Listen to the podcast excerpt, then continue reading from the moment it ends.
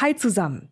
Über 190 Länder gibt es auf unserer Welt und mit ganz vielen davon pflegt Deutschland intensive Handelsbeziehungen. Und genau die möchten wir in diesem Podcast für euch abdecken und drehen den Globus deshalb immer wieder neu.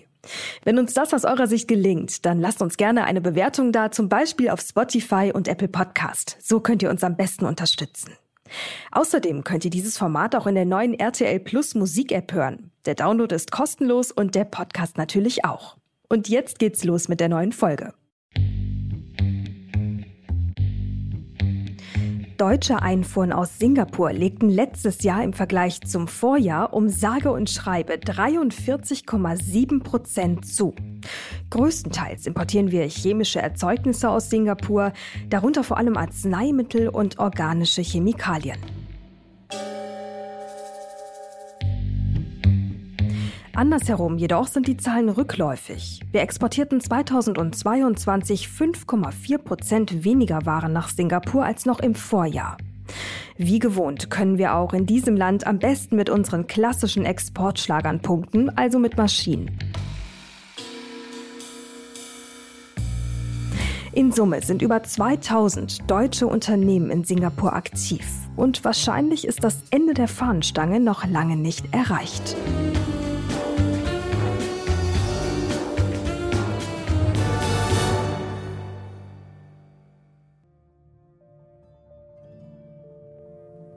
Noch gar nicht so lange her, 2019, ist ein Freihandelsabkommen zwischen Singapur und der Europäischen Union in Kraft getreten, das den bilateralen Warenhandel um einiges erleichtern sollte.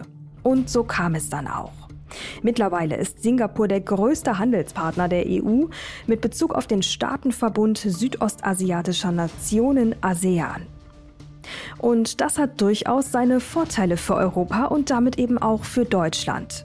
Vom Hafen in Singapur, übrigens einer der größten weltweit, können Waren aus Europa unkompliziert in andere südostasiatische Länder weiter verschifft werden.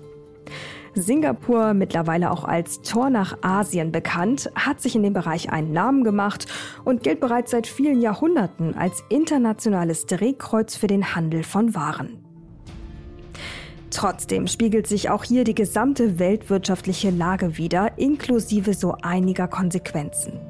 In Singapur zu leben wird für deutsche Unternehmen immer teurer. Allein die Mietpreise sind um rund 20 Prozent gestiegen. Und das, wo Singapur ja ohnehin als einer der teuersten Städte der Welt gilt.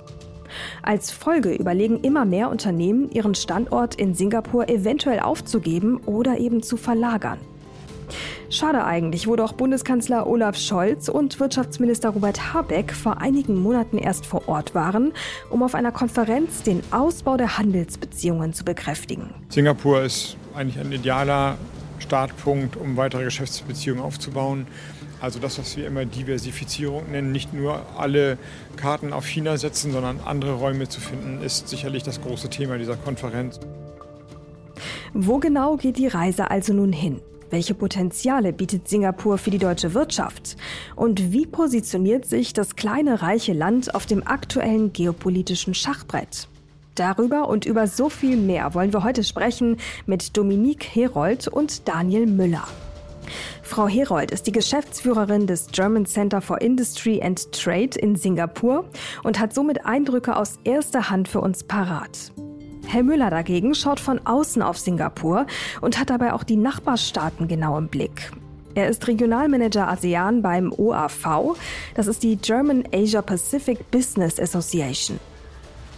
Und damit erstmal Hallo zusammen hier bei Wirtschaft Welt und Weit. In diesem Podcast sprechen wir darüber, wie sich die Welt seit dem Ukraine-Krieg strategisch neu aufstellt. Welche wirtschaftlichen Bündnisse drohen endgültig zu zerbrechen? Wo entstehen vielleicht auch ganz neue Allianzen? Und was heißt all das für uns und unsere Wirtschaft in Deutschland? Dazu sprechen wir jede Woche Donnerstag mit Menschen, die sich auskennen. Ich bin Mary Abdelaziz Ditzo, Journalistin und Leiterin für den Bereich Wirtschaft und Innovation bei NTV. Und in dieser Folge blicken wir auf Singapur.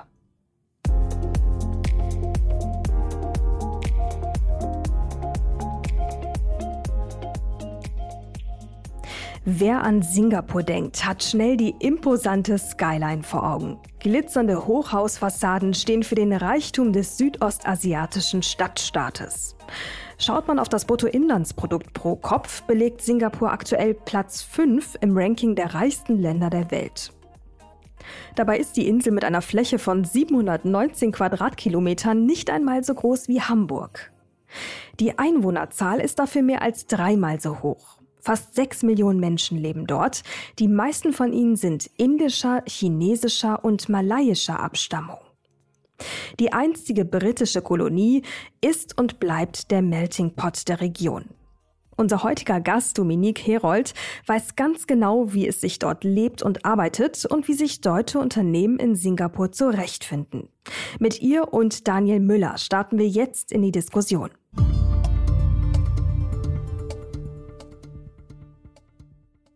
Frau Herold, Herr Müller, willkommen bei uns im Podcast. Schön, dass Sie Zeit für uns haben. Guten Morgen. Ja, herzlichen Dank für die Einladung. Ja, sehr gerne. Frau Herold, Sie sind ja nun seit drei Jahren in Singapur vor Ort. Wie erleben Sie die Wirtschafts- ja, und auch die Finanzmetropole? Es ist ja schon ja, ein ziemlich besonderes Land. Ich bin sogar schon seit sechs Jahren hier, ähm, seit drei Jahren in der Position der Geschäftsführung. Ähm, und ich kenne deswegen Singapur schon von Zeiten vor Covid, während Covid und jetzt äh, nach Covid, wenn man das so nennen möchte. Und eines hat sich über die sechs Jahre definitiv nicht ge geändert und das ist die Dynamik dieses, ähm, dieses Standortes. Und das macht es nicht nur für mich hier als ähm, als, als, äh, als, als Lebensort extrem spannend, sondern natürlich auch für die Unternehmen als einen sehr wichtigen Standort. Und, hm. Ja, ja ähm, ich, ich muss Ihnen da zustimmen. Ich war auch schon mehrfach in Singapur und ähm, habe auch schon vieles mitbekommen, ähm, auch im, im Rahmen der journalistischen Berichterstattung. Es ist schon Wahnsinn, was da passiert. Herr Müller, wie würden Sie das mit Ihren Worten beschreiben? Warum ist Singapur so gut ähm, wirtschaftlich betrachtet, ökonomisch? Was macht das Land richtig? Also trotz der begrenzten Größe, sowohl was das Territorium betrifft, als auch die Einwohnerzahl. Wenn man ganz Asien schaut, ist Singapur schon so ein Knotenpunkt, wo viele Ströme sozusagen eintreffen, sei es Kapital, sei es Güter, sei es Person, äh, sei, sei es Informationen. Und das macht Singapur so spannend zu sagen, äh, ich habe heute Morgen bei Channel News Asia, dem Singapur-Fernsehsender, noch mal kurz reingeschaut und die haben ja den Werbeclaim Understanding Asia und ich finde, das trifft sehr gut zu sagen, also Singapur sozusagen als eine Art konzentriertes Asien und für die Unternehmen ist es natürlich sehr, sehr wertvoll, wenn man da auf relativ äh, äh, begrenzten Raum mit einem sehr professionellen Umfang sozusagen derartige Einblicke gewinnen kann. Wenn ich da ergänzen darf, begrenzter Raum ist ein sehr wichtiges äh, Stichwort bei Singapur. Singapur hat die gleiche Fläche wie Hamburg. Ähm, und insbesondere sollte man definitiv die geografische Lage innerhalb äh, ASEANs hervorheben. Ähm, und das macht Singapur definitiv zum Knotenpunkt und äh, auch zum Einfallstor nach ASEAN. Äh, das liegt aber auch an der äh, ausgezeichneten Infrastruktur Asiens ähm, und an der Konnektivität. Ähm, da kann man definitiv mal unabhängig davon ab, äh, dass man in Singapur zum Beispiel nie im Stau steht. Das ging Ihnen bestimmt auch so, als Sie hier waren, mhm. hoffentlich. Ja, allerdings. ähm, ist ist auch der, der Changi Airport äh, einer der effizientesten weltweit. Man braucht eigentlich nie mehr als 30 Minuten einrechnen für Check-in. Ähm, und unter Expats gibt's immer so die Wette, äh, man versucht immer das, äh, den Rekord zu brechen von, wenn man wieder nach Singapur einfliegt, von Touchdown äh, auf der Landebahn, bis man draußen ist. Und das kann man innerhalb von 20 Minuten schaffen. Und dann ist man eben vom Changi Airport innerhalb von wenigen Stunden eigentlich in allen wichtigen umliegenden Ländern vor Ort. Äh, also von Vietnam natürlich mit Malaysia als Nachbarstaat, aber auch Indonesien, Thailand und so hm. weiter. Ja, jetzt haben Sie den globalen Knotenpunkt Singapur Singapur eigentlich auch schon ganz gut äh, beschrieben. Ähm, ja, ganz richtig. Also es ist eine gute Ausgangslage, um dann wirklich auch in andere südostasiatische Länder weiter zu verschiffen. Wie genau, Herr Müller, würden Sie denn da die Chancen für die deutsche Wirtschaft beschreiben? Wir haben es in der Anmoderation schon mal kurz erwähnt gehabt, ähm, dass es natürlich ein Vorteil ist. Aber wie genau gestaltet sich das aus? Ich würde gerne noch mal einen Schritt äh, zurückgehen, ähm, auf Singapur schauen, weil zu sagen, die, dieser Vorteil dieses Knotenpunkts ist natürlich auch eine Herausforderung. Also man muss sich das mal aus singapurischer Perspektive vor, vor Augen halten. Dieser relativ kleine Flecken an der Südspitze der malaysischen Halbinsel, die ganzen mhm. Länder ringsrum äh, in einer sehr exponierten geopolitischen Lage, äh, äh, die, die Seehandelsrouten verlaufen direkt vor der Haustür, ist natürlich eine Herausforderung. Und das spiegelt sich auch wieder in der Art und Weise, wie äh, Singapur sozusagen, wie mit wieder Geschäfte gemacht wird, wie wieder Politik gemacht wird, wie sozusagen die Gesellschaft ist. Also in Singapur ist man sich sehr bewusst, dass man immer äh, schneller, besser und auch smarter sein muss als, als, als, als die anderen. Und das schlägt sich eben auf das Geschäftsklima oder die Geschäftskultur äh, wieder und davon profitieren die Unternehmen. Ja, und äh, ähm, erläutern Sie gerne auch nochmal die Herausforderungen, die Sie gerade schon so ein bisschen angerissen haben. Was genau ist so herausfordernd? Ja, also sozusagen äh, äh ein, Stadtstaat wie, wie, wie Singapur ist ja logischerweise äh, sehr stark vom Außenhandel abhängig. Und nicht nur vom Außenhandel, sondern äh, Singapur hat so gut wie keine Rohstoffe, äh, Nahrungsmittel müssen eingeführt werden, äh, Energieabhängigkeit und sozusagen jetzt in sich einem zunehmend verschärfenden internationalen Umfeld zu sagen, steht das natürlich alles auf, auf dem Prüfstand. Und äh, daraus entsteht eine Verletzlichkeit. Dieser Verletzlichkeit ist, ist Singapur oder die singapurische Regierung sich sehr bewusst und man versucht da einigermaßen äh, äh gegen zu äh, äh, steuern. Und man macht es unter anderem deshalb äh, oder dadurch, dass man sozusagen die gesamte ASEAN-Region, die Frau Herold angesprochen hat, in, in den Blick nimmt. Also die begrenzte Größe versucht man etwas dadurch äh, zu, äh, zu, zu, zu hebeln, indem man äh, sozusagen den Blick auch auf ASEAN äh, lenkt. Und das ist auch äh, was sozusagen, was wir mit unseren, was wir mit unseren singapurischen Partnern äh, besprechen. Äh, das geht von Industrieparks, die Singapur beispielsweise in Vietnam unterhält. Das geht von ausgefeilten Logistikkonzepten und was was auch ein Thema ist, vielleicht kann Frau Herre dazu was sagen, ist äh, Drittländerkooperation.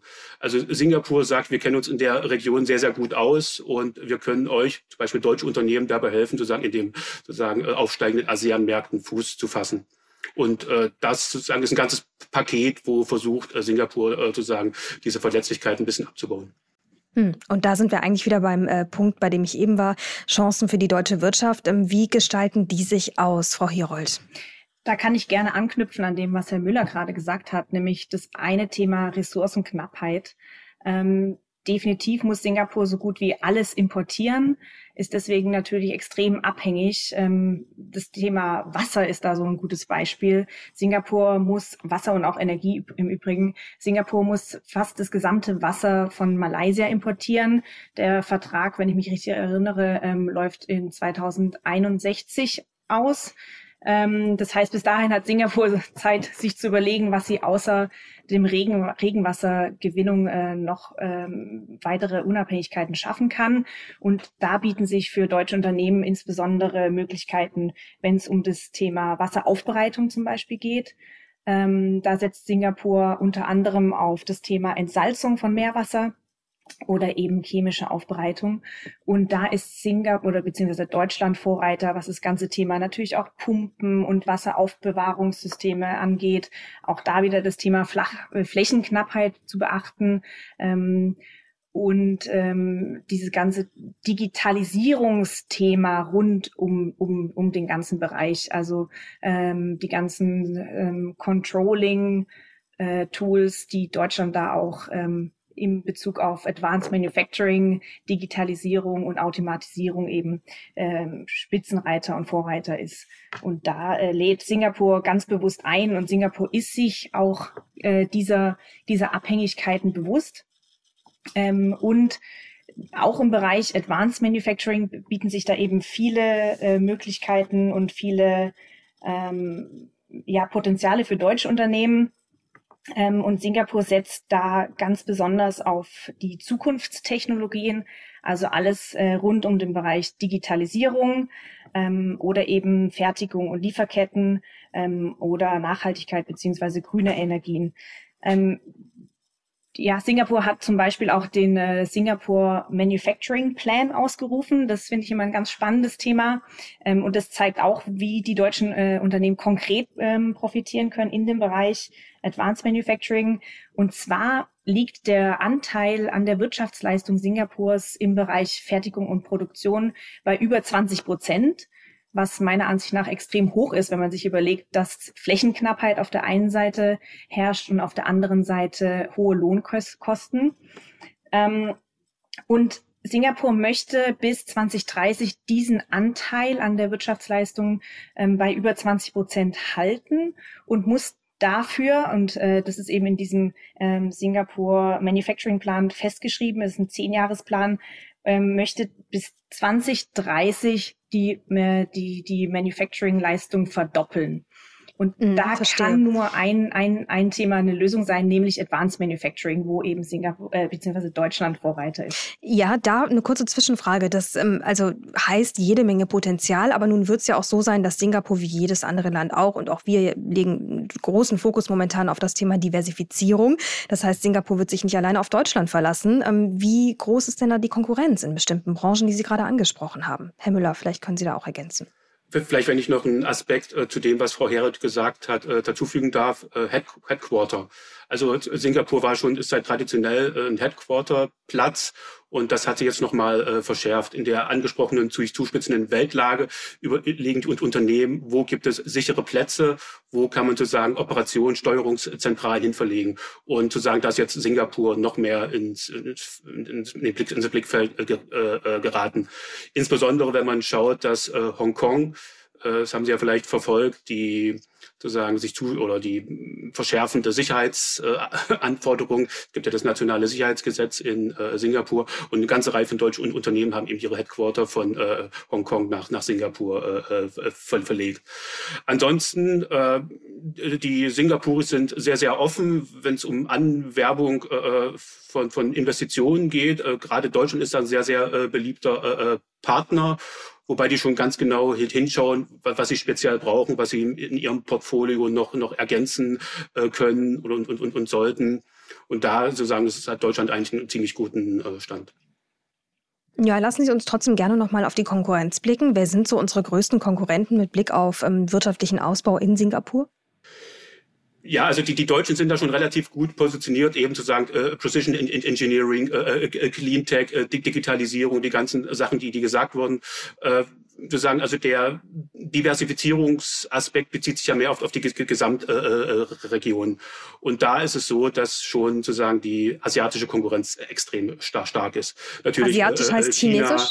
Chinesisch, äh, äh, die, die Japaner schon äh, seit, seit, seit Jahrzehnten, aber auch äh, Südkorea, aber auch äh, äh, äh Taiwan.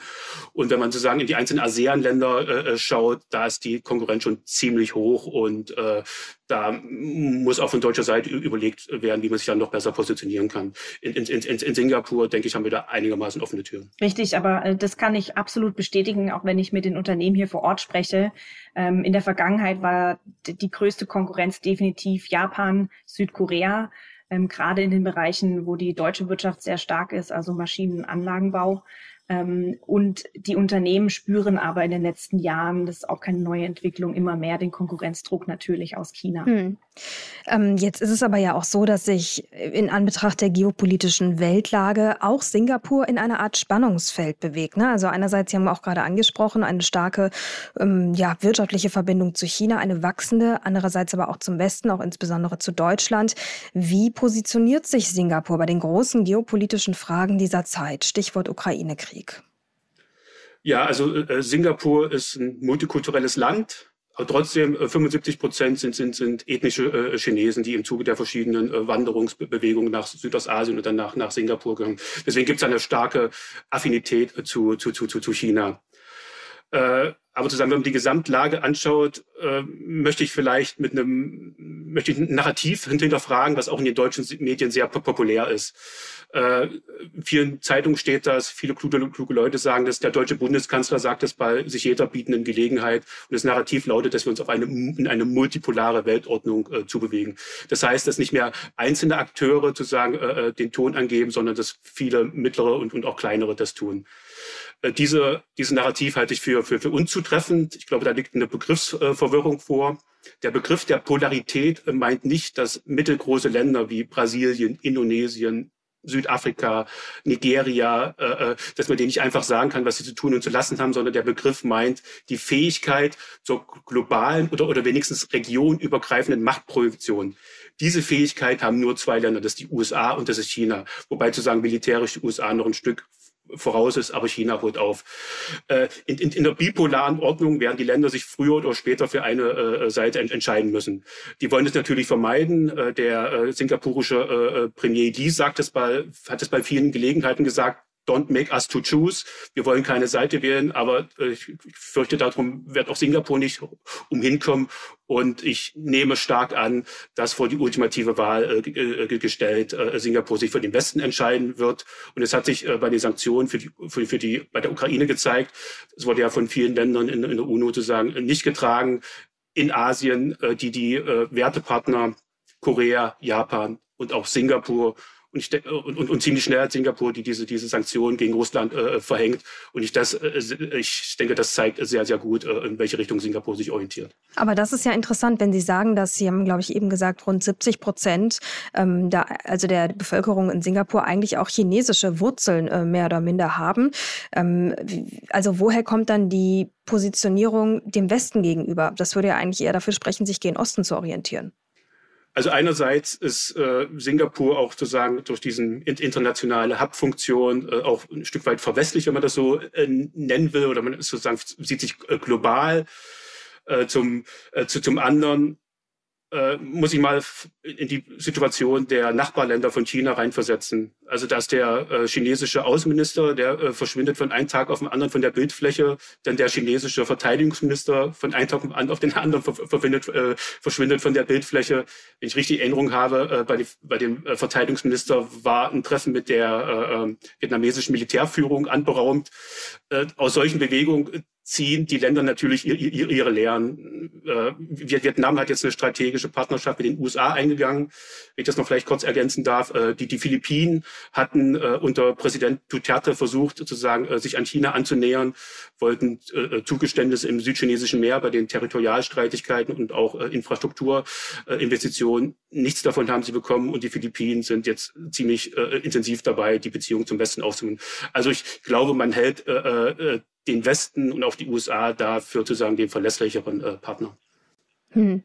Das bedeutet aber, Sie ähm, im, im, Fazit würden Sie sagen, multipolar nein. Das ist ein Narrativ, das äh, in, in der Form sozusagen nicht stimmt. Sie bleiben bei bipolar, also China, USA als Großmächte. Ähm, Frau Herold, wie wird das denn aus Ihrer Sicht in Singapur wahrgenommen? Also ist es mehr eine Richtung gehen Westen oder gehen Osten oder doch ähm, das, was ja, wie Sie, Herr Müller, zu Recht sagen, viele momentan sagen, dass sich da eigentlich eine mehr oder weniger blockfreie Welt bildet mit Blick in die Zukunft? Zukunft ähm, weder der einen noch der anderen Seite zugehörig. Also es gibt ja auch einige Länder, die es ganz genauso formulieren, wie Brasilien zum Beispiel. Hm. Also meine Wahrnehmung hier ist ähm, erstmal, dass Singapur eines der wenigen Länder ist, die weiterhin das Investment aus China insbesondere mit offenen Armen empfängt. Und insbesondere in den letzten paar Jahren ist natürlich viel Kapital nicht nur aus Hongkong, sondern auch aus China nach Singapur geflossen. Ich glaube, Singapur wird sich so lange wie es geht die politische Neutralität aufrechterhalten, weil eben beide Partner, sowohl USA als auch China, extrem wichtig sind. Wir haben vorhin über die Abhängigkeit von Singapur überhaupt vom globalen Geschehen gesprochen. Die starke Reaktion von Singapur auf den Angriffskrieg von Russland auf die Ukraine die lässt sich insbesondere dadurch erklären, dass Singapur sich extrem gut mit der Ukraine identifizieren kann nämlich einmal, dass Singapur zu den kleinsten Staaten der Welt gehört. Gut, im Vergleich zur Ukraine sind wir trotzdem noch, äh, noch viel kleiner. Ähm, aber genau wie Herr Müller eingangs gesagt hat, Singapur hat früher zu Malaysia gehört, ist immer noch äh, als vorgelagerte Insel praktisch dem großen Nachbar Malaysia mehr oder weniger schutzlos ausgeliefert. Zumindest kann man sich hier so fühlen.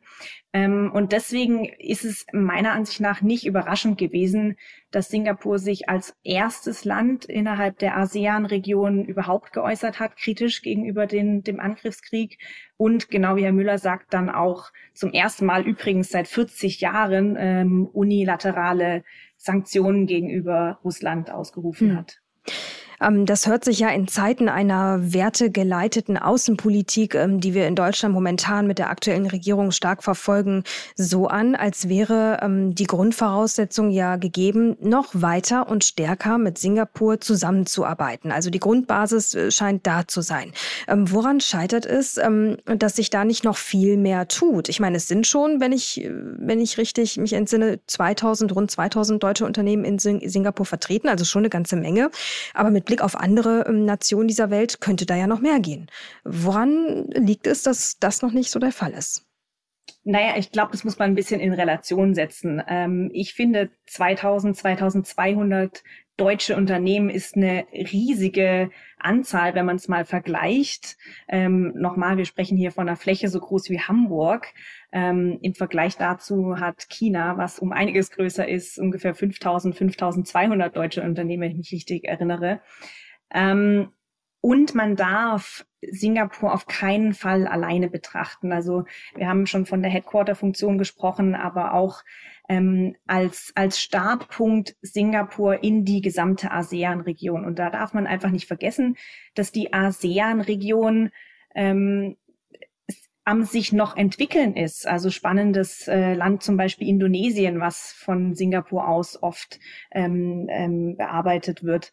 Und die ganze ASEAN-Region umfasst 666 Millionen Einwohner.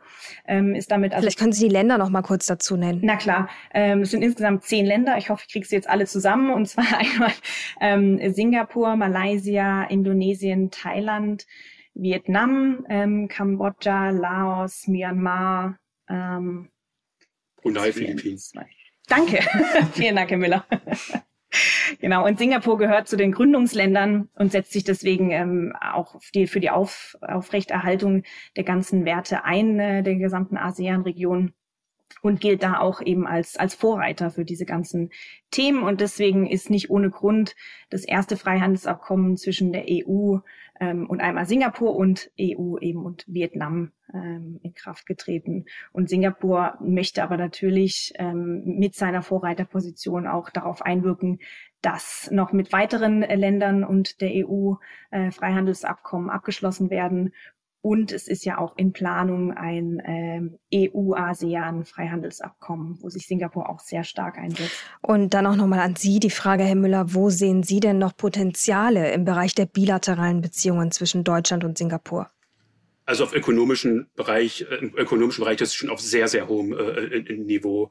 Und äh, wir haben als UHV oder im Asien-Pazifik-Ausschuss äh, ein Format, das nennt sich German Singapore Business Forum, das ist die höchstrangigste bilaterale äh, Wirtschaftsaustausch-Plattform. Und da überlegen wir mit unseren Singapur-Partnern immer, was man noch äh, thematisieren kann. Also Precision Engineering, äh, Cleantech, was angesprochen wurde, das sind traditionelle Themen, äh, was wir auch so Start-up-Förderung gibt, ja auch den Accelerator äh, äh, vor, vor Ort, äh, sozusagen äh, Kreislaufwirtschaft. Das sind so, so, so Themen, zu sagen, wo wir immer schauen, zu sagen, was man noch thematisieren kann. Also wie gesagt, das ist schon auf sehr, sehr hohem Niveau. Äh, wenn man da darüber hin, hinaus schaut, äh, denke ich, ist sozusagen äh, diese geopolitische Verschärfung, ich denke, das wird noch nicht äh, in dem vollen Umfang äh, äh erfasst, äh, äh, was da auf uns alle äh, zu, zu, zukommt. Äh, die Unternehmen haben damit begonnen, äh, zu sagen, äh, diese geopolitische Risiko in ihren Strategien stärker zu gewichten. Die Diversifizierungsanstrengungen haben zugenommen, auch was Südostasien betrifft obwohl sich das noch nicht wirklich in den Zahlen äh, äh, niederspiegelt. Ich denke, wir brauchen da sowohl von Seiten der deutschen Bundesregierung als auch in der verfassten deutschen Wirtschaft eine wirkliche Diversifizierungsstrategie. Bisher äh, laufen die Diskussionen so ein bisschen äh, lose neben sich her. Ich denke, da müssen wir noch äh, sozusagen genauer schauen, wo da was möglich und, und nötig ist. Und äh, äh wie gesagt, äh, Singapur kann da, ist ein exzellenter Ausgangspunkt, um diese Aktivitäten in, in der Region dann tatsächlich hm. umzusetzen. Was würden Sie denn sagen, welche Rolle spielt Singapur eigentlich bei der neuen chinesischen Seidenstraße? Ja, ich äh, weiß, weiß jetzt gar nicht, ob da so viele äh, Projekte äh, gibt. Also zunächst, also oder machen wir mal den Blick nach, nach, nach Indonesien, äh, was was angesprochen äh, äh, wurde. Das sind chinesische Angebote und gerade für für die noch nicht so entwickelten Länder ist das natürlich ein attraktives Angebot und da sagt man erstmal okay, wir nehmen die, die, diese Infrastrukturprojekte, machen die sozusagen mit, mit chinesischen Kritiken und alles andere, Krediten und alles andere, sie, sie sieht man später. Aber ich denke, da hat auch ein Umdenken äh, eingesetzt. Äh, äh, Malaysia äh, beispielsweise sozusagen wurde ja so ein sehr großes äh, Real Estate Projekt sozusagen jetzt auf Eis gelegt. Also ich denke, äh, man sieht es zunehmend äh, kritischer. Äh, in, in, Singapur weiß ich gar nicht, ob es da irgendwelche äh, äh, konkreten Projekte gab, die unter diese, unter diese Initiative fallen. Hm. Nun könnte man natürlich auch insgesamt mal die Frage stellen, also diese neue Welt, in der wir leben, ähm, wie gedenkt sich Singapur, sagen wir mal, ökonomisch, politisch, geopolitisch dann insgesamt zu positionieren? Sie haben zwar gesagt Richtung Westen, ähm, Andererseits sind natürlich die beschriebenen Zusammenhänge, die Sie eben auch ausgeführt haben, sprechen teilweise eine andere Sprache. Ich meine, Indonesien zum Beispiel, da sind die Chinesen ja schon lange sehr am Start. Ne? Ob es jetzt irgendwie um den Abbau von Lithium angeht, äh, das liegt fast komplett in chinesischer Hand, die Produktionsstätten in Indonesien und so weiter und so fort. Also die Ambition von westlicher Seite bei ASEAN, ähm, inklusive Singapur, noch stärker zu intensivieren, noch mehr auch unseren eigenen, unsere eigene Wirtschaft damit zu diversifizieren, die sind da, die Ambitionen, aber bei der Umsetzung erscheint es mir schon so, als dass sich viele Länder dann doch gerne in der Mitte positionieren. Was wäre denn aus Sicht von Singapur ähm, vorteilhafter und vor allem aber auch realistisch mit Blick auf den chinesischen Einfluss, der nun mal da ist? Also es ist so, wie, wie Frau Herro das äh, gesagt hat, Singapur wird so lange, wie es irgend möglich geht, sozusagen sich alle Optionen offen zu halten. Aber wenn man zu sagen, und, und, und, und natürlich zu sagen, äh, heißt man chinesische Investitionen äh, weiter willkommen, zu sagen, spricht weiter mit denen, wie gesagt, es gibt ja diese ethnische äh, äh Verbindungslinien. Aber wenn man zu sagen, äh, zwischen den Zeilen liest und äh, sieht beispielsweise, wie auch Singapur in Deutschland unabhängig vom, vom ökonomischen Austausch äh, äh, auch in anderen Bereichen versucht, sozusagen die Beziehung mit, mit äh, Deutschland äh, zu, zu vertiefen, insbesondere im Sicherheitsdialog. Äh, äh, dann sieht man sozusagen unterschwellig, in welche Richtung man versucht, sich abzusichern. aus deutscher Sicht das sind natürlich sehr heikle Fragen. Es geht um, geht, geht um, um das äh, äh, umfangreiche China-Geschäft der, der, der deutschen Unternehmen. Das ist ein sehr, sehr schwieriges und, und, und, und heikles äh, äh, äh, Thema. Aber auch da äh, gibt es ja sozusagen diese De-Risking-Debatte. Ich denke, das ist ein ganz guter Begriff, wo man genauer schaut, wo sind denn die Abhängigkeit am höchsten und wo können die realistischerweise etwas reduziert werden. Im Bereich der kritischen Rohstoffe ist es natürlich besonders äh, schwierig. Äh, man weiß ja sozusagen für die deutsche Energiewende, dass da bestimmte äh, äh Mineralmetalle gebraucht werden, die in, in, China primär abgebraucht sind. Das macht das natürlich alles sehr, sehr äh, schwierig. Aber nichtsdestotrotz muss man gucken, in, in dieser schwierigen Gesamtformel zu schauen, nochmal genau analysieren, wo sind äh, äh, die Abhängigkeiten, wo sind auch Wachstumschancen für, für, für, für die Zukunft und zu sagen, dort versucht einen sehr differenzierten Ansatz äh, äh, zu machen. Das ist natürlich sehr, sehr schwer. Jedes Unternehmen entscheidet sich das individuell, individuell für sich. Das macht es auch für die deutsche Politik sch äh, schwierig zu sagen, da allgemeine Strategien zu, zu entwerfen. Aber ich denke, das ist was auf in Zukunft und das, was schon begonnen hat und ich denke, was sich in Zukunft noch weit weiter intensivieren wird. Hm ich, ich glaube auch für, für die ASEAN-Staaten und Singapur natürlich als, als Vorreiter innerhalb wird es immer wichtiger, sich da entsprechend zu positionieren, nämlich äh, genau in der Mitte liegend auch geografisch. Und das spürt man eben schon durch, durch die Initiativen ähm, im Hinblick auf, auf äh, Freihandelsabkommen und so weiter. Und ich glaube, da positioniert sich eben ähm, ja, Asien-Pazifik und auch ASEAN ähm, in der Mitte tatsächlich. Hm. Wie würden Sie eigentlich, Frau Herold, die Wirtschaftsdynamik in Singapur mit Ihren Worten beschreiben? Also wir haben jetzt natürlich erfahren, es ist äh, multikulturell, ähm, äh, gerade auch gen Westen orientiert, ähm, sehr erfolgreich. Aber wie genau findet das, ich sag mal, bunte Wirtschaftstreiben in Singapur statt? Vielleicht auch in Abgrenzung zu anderen Wirtschaftsnationen. Was macht Singapur so richtig und so gut? Jetzt mal unabhängig von der geografischen Lage. Mhm. Ähm ich glaube, nicht umsonst belegt Singapur seit vielen, vielen Jahren in dem sogenannten Ease of Doing Business Index immer die Spitzenposition. Und es liegt unter anderem da, daran, dass Singapur extrem effizient ist. Also wenn wir mal anfangen, was natürlich auch deutsche Unternehmen interessiert, wenn es um die Unternehmensgründung geht, ähm, dann geht es super schnell, super einfach, ähm, eigenständig. Also im Gegensatz zu vielen anderen Ländern ähm, kann ich das eben mehr oder weniger alleine als deutsches Unternehmen machen. Brauche also kein Joint Venture wie zum Beispiel in China. Ähm, und ein wichtiges Schlagwort ist ähm, nicht nur Sicherheit. Singapur ist extrem sicher, sondern auch äh, äh, Singapur gilt als korruptionsfrei. Und das ist ein großes ähm, Alleinstellungsmerkmal, insbesondere ähm, gegenüber anderen Ländern in der Region. Und wenn man nochmal auf, auf das Argument ähm, oder den Hinweis von Herrn Müller eingeht, 75 Prozent der Bevölkerung ist chinesisch. Ähm, dann gibt's viele, die, die nächstgrößte Bevölkerungsgruppe ist malayisch, Indo, äh, indisch. Und trotzdem äh, äh, gibt es hier keine Sprachbarrieren. Auch das ist natürlich ein wichtiger Vorteil, den Singapur gegenüber vielen anderen ähm, Nachbarstaaten hat.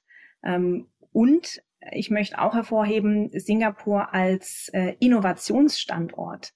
Also mal unabhängig von diesen ganzen ähm, wirtschaftsfreundlichen Rahmenbedingungen, die ich gerade genannt habe, ähm, fördert Singapur extrem die Bereiche Innovation und Digitalisierung. Einmal, indem viele ähm, Fördermittel bereitgestellt werden, eben für Forschung und Entwicklung beispielsweise.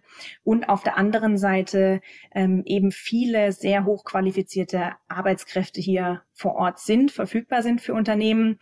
Ähm, und es liegt auch daran, dass es hier ein ausgezeichnetes Ökosystem an Universitäten und Forschungseinrichtungen zum Beispiel gibt. Das ist eigentlich eine sehr interessante Mischung. Ähm, ich überlege gerade, die Amtssprache ist Englisch, oder? Richtig. Also es gibt ja. vier Amtssprachen tatsächlich.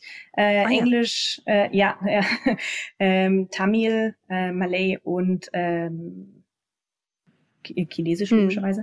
Hm. Aber die Hauptamtssprache ist Englisch, genau.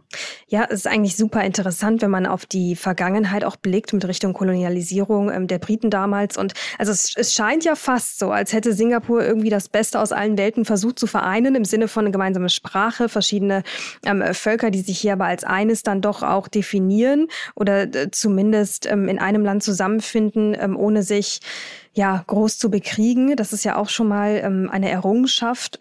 Und trotzdem frage ich mich, wie konnte es denn dazu kommen, dass Singapur diese Assets, die Sie gerade beschrieben haben, erreicht? Also zum Beispiel Korruptionsfreiheit. Also wie genau kommt es dazu, dass Singapur in dieserlei Hinsicht so erfolgreich werden konnte? Es, also es muss ja irgendwo herkommen. Es ist eine Sache der Kultur oder woher kommt das?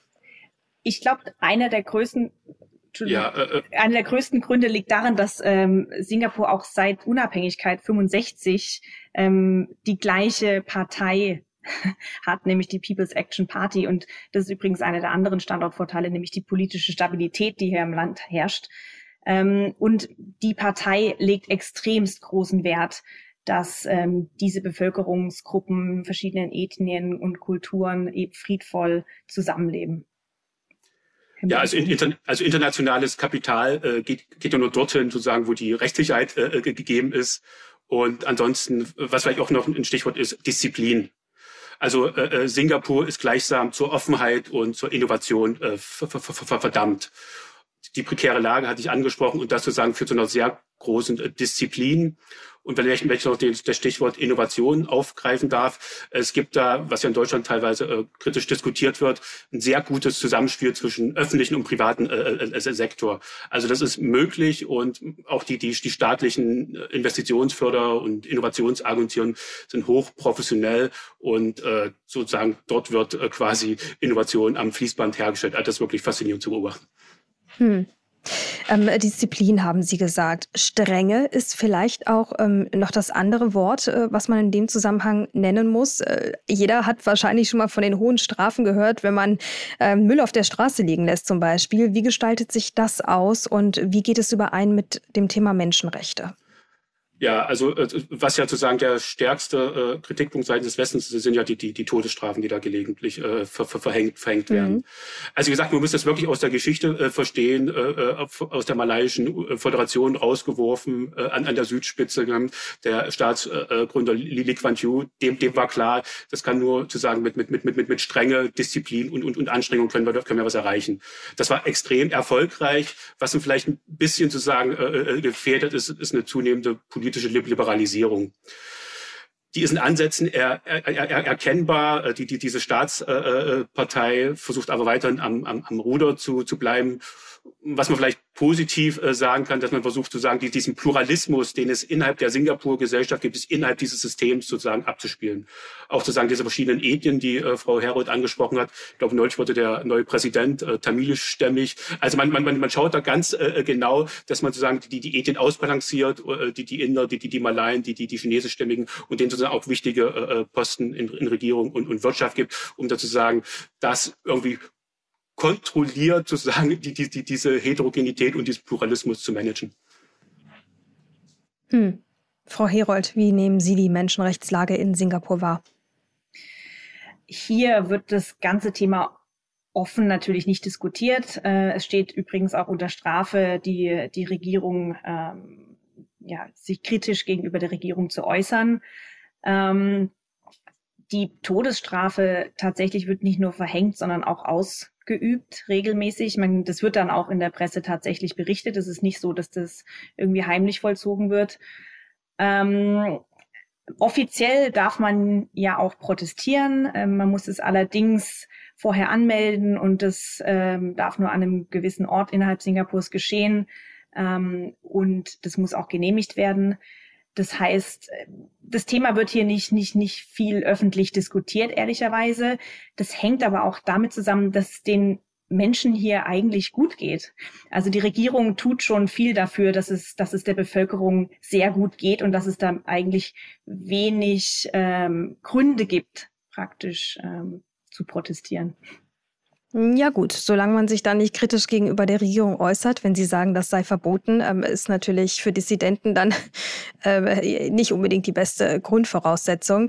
Wie gehen deutsche Unternehmen denn mit diesem Umstand, nennen wir es mal so, um? Ehrlich gesagt, die Vorteile überwiegen so sehr diesen Nachteil, dass das für die deutschen Unternehmen ehrlich gesagt keine Relevanz hat. Also das habe ich hier noch nie als Frage bekommen, wenn mich äh, Unternehmen aus Deutschland anrufen ähm, und mich fragen, wie ist es denn hier, auch wenn ich meine Mitarbeiter hierher schicke. Im Gegenteil, die wollen eigentlich alle unbedingt immer hierher kommen. Und da ist Singapur einfach so ein attraktiver Standort, ähm, dass diese Frage mir wirklich äh, nie, noch nie gestellt wurde tatsächlich.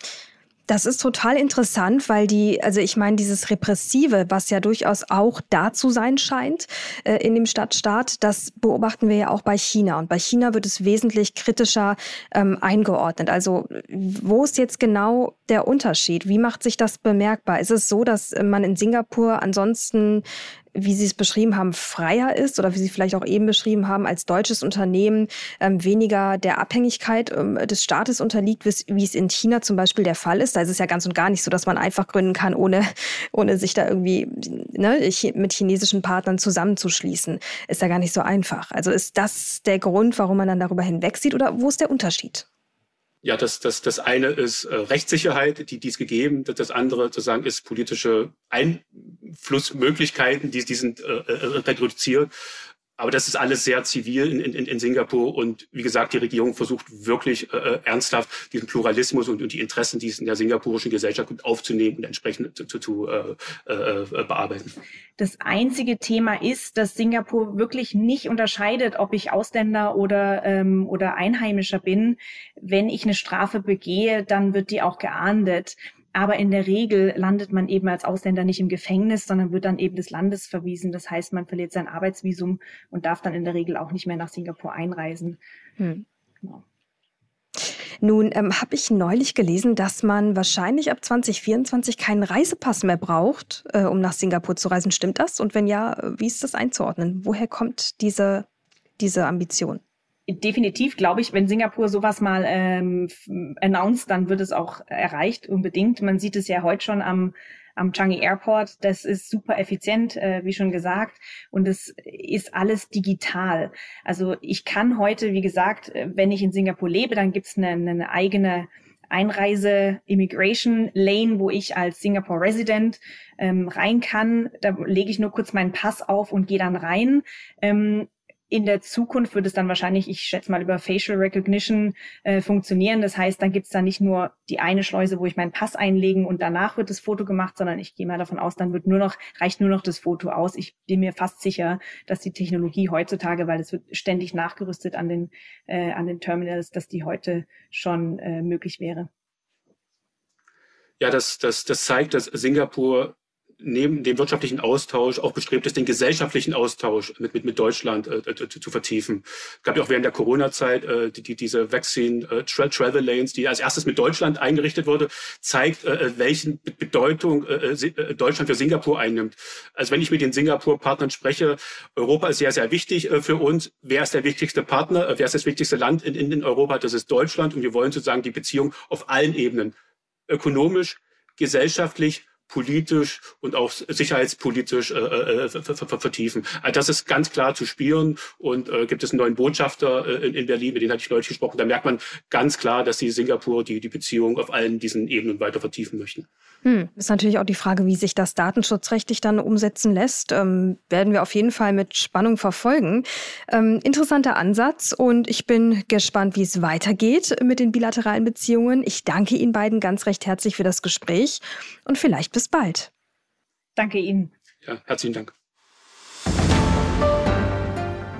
Redakteure dieses Podcasts sind Andrea Sellmann, das NTV Telebörsenteam und ich, Mary Abdelaziz Ditzo. Außerdem hatten wir in dieser Folge tatkräftige Unterstützung von Morina Müller. Produziert wird dieses Format von Wake One aus dem Team der Audio Alliance. Außerdem haben Sie jetzt noch die Möglichkeit, uns Themenvorschläge, Kritik oder Lob einzureichen. Am besten schreiben Sie uns eine E-Mail an www.ntv.de. An dieser Stelle vielen Dank fürs Zuhören, bleiben Sie uns treu und machen Sie es gut. Bis zum nächsten Mal.